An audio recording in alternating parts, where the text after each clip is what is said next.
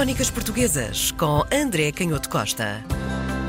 Fechamos a semana com mais uma crónica portuguesa, com a ajuda de André Canhoto Costa. Hoje o título é complexo, é em latim, por isso vou deixar o Sr. Professor apresentar a crónica de hoje como deve de ser.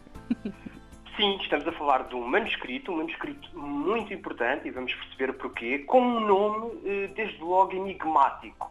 Chama-se Esmeralda de Cito Orbis, e é muito conhecido na história dos descobrimentos e na história da ciência porque inaugura uh, um momento de transformação, podemos dizer, na navegação uh, oceânica e naquilo que eram os roteiros, uh, os livros de marinharia que se tinham utilizado no século XV. Aliás, o livro era de tal forma importante que acabou por ficar manuscrito e a sua circulação podemos dizer que foi desaconselhada, para não dizermos que foi uh, hum. proibida, foi, foi, pelo menos controlada a sua, a sua circulação e, e obviamente que, que, muito menos poderia pensar na sua impressão, na sua edição em letra de imprensa, porque tinha muitas informações, quer sobre a técnica de navegar, quer sobre um, a costa africana, a descrição, uh, a descrição cada vez mais rigorosa forma, do formato da costa, da vegetação, dos baixios, até com informações sobre uh, as horas das, das, marés e a sua relação com as fases da lua.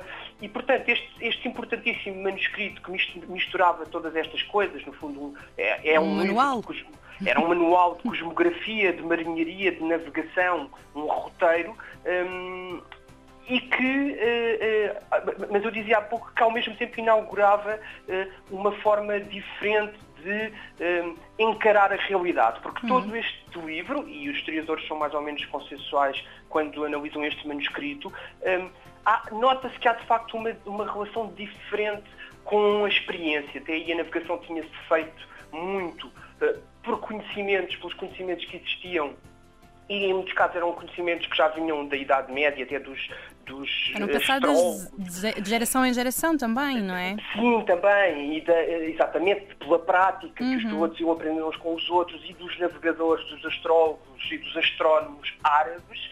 Uh, mas a partir daqui nota-se de facto uma diferença, a partir deste Esmeralda de Cito Orbis, do Duarte Pacheco Pereira, nota-se uma diferença grande. E este Duarte Pacheco Pereira era alguém que tinha muita experiência, até do ponto de vista diplomática, ele tinha negociado o Tratado de Tordesilhas, como nós sabemos, é um meridiano, uma hum. linha vertical que atravessa, uma meia-lua que atravessa uh, o, o, planeta Terra, a face do, do, planeta Terra, e este meridiano estava, estava relacionado com a altura do Sol ao meio-dia. E, portanto, havia uma técnica de uh, os, uh, os pilotos acharem a posição onde estavam no meio do oceano, nós às vezes temos muita dificuldade e até desvalorizamos, hoje está um bocado na moda até desvalorizar isto, isto porque é tão evidente, estamos tão apetrechados com tantos com tanta com tecnologia científicos hum. e tecnologia que nos esquecemos de como era difícil uh, no meio do oceano naquela época a orientação. Uh, de facto, os pilotos não se perderem no mar, uhum. não se perderem nos ventos e conseguirem uh, navegar encontrando a sua posição.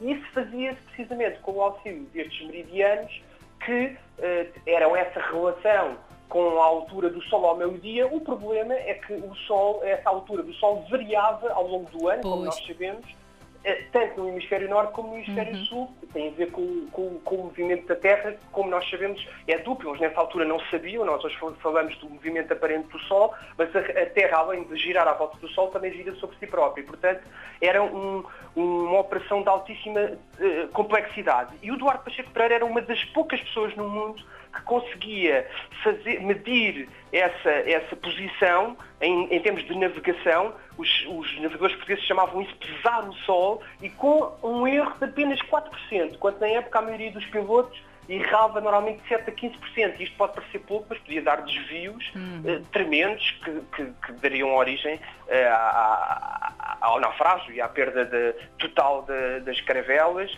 dos, dos, dos navios e da, e da, rota, a erros enormes de rota. E, portanto, este é um, é um manuscrito que tem, de facto, essa, é, é, essa, característica, característica de, além da experiência de um, uh, de um navegador que tinha esta capacidade, este, este rigor começava a ter este rigor, representa também uma atitude que começa a ser crítica relativamente às autoridades. E quando eu digo que começa a ser crítica, é porque começa a ter uma crítica que é consistentemente baseada na matemática e no cálculo, portanto já não é aquela crítica baseada na experiência que tínhamos visto na primeira Sim. metade e ao longo do século XV, em que os pilotos viam coisas e constatavam que havia diferenças, quase com os seus sentidos, não é? Eles viam coisas diferentes dos antigos. Aqui há experimentação, quase, é quase um trabalho científico já. Exatamente, é por isso que começamos a falar de, de, de ciência, embora isto ponha uh, alguns uhum. em pé, mas de facto começamos a falar de ciência porque a, a, diferença é esta, é que não é só a experiência, é o cálculo, é a experiência uh, associada ao teste matemático da autoridade antiga, daquilo que se sabia. E isso, de facto, uh, mostra uma, uma, uma diferença abissal, um, momento absolutamente histórico na evolução científica de, da humanidade.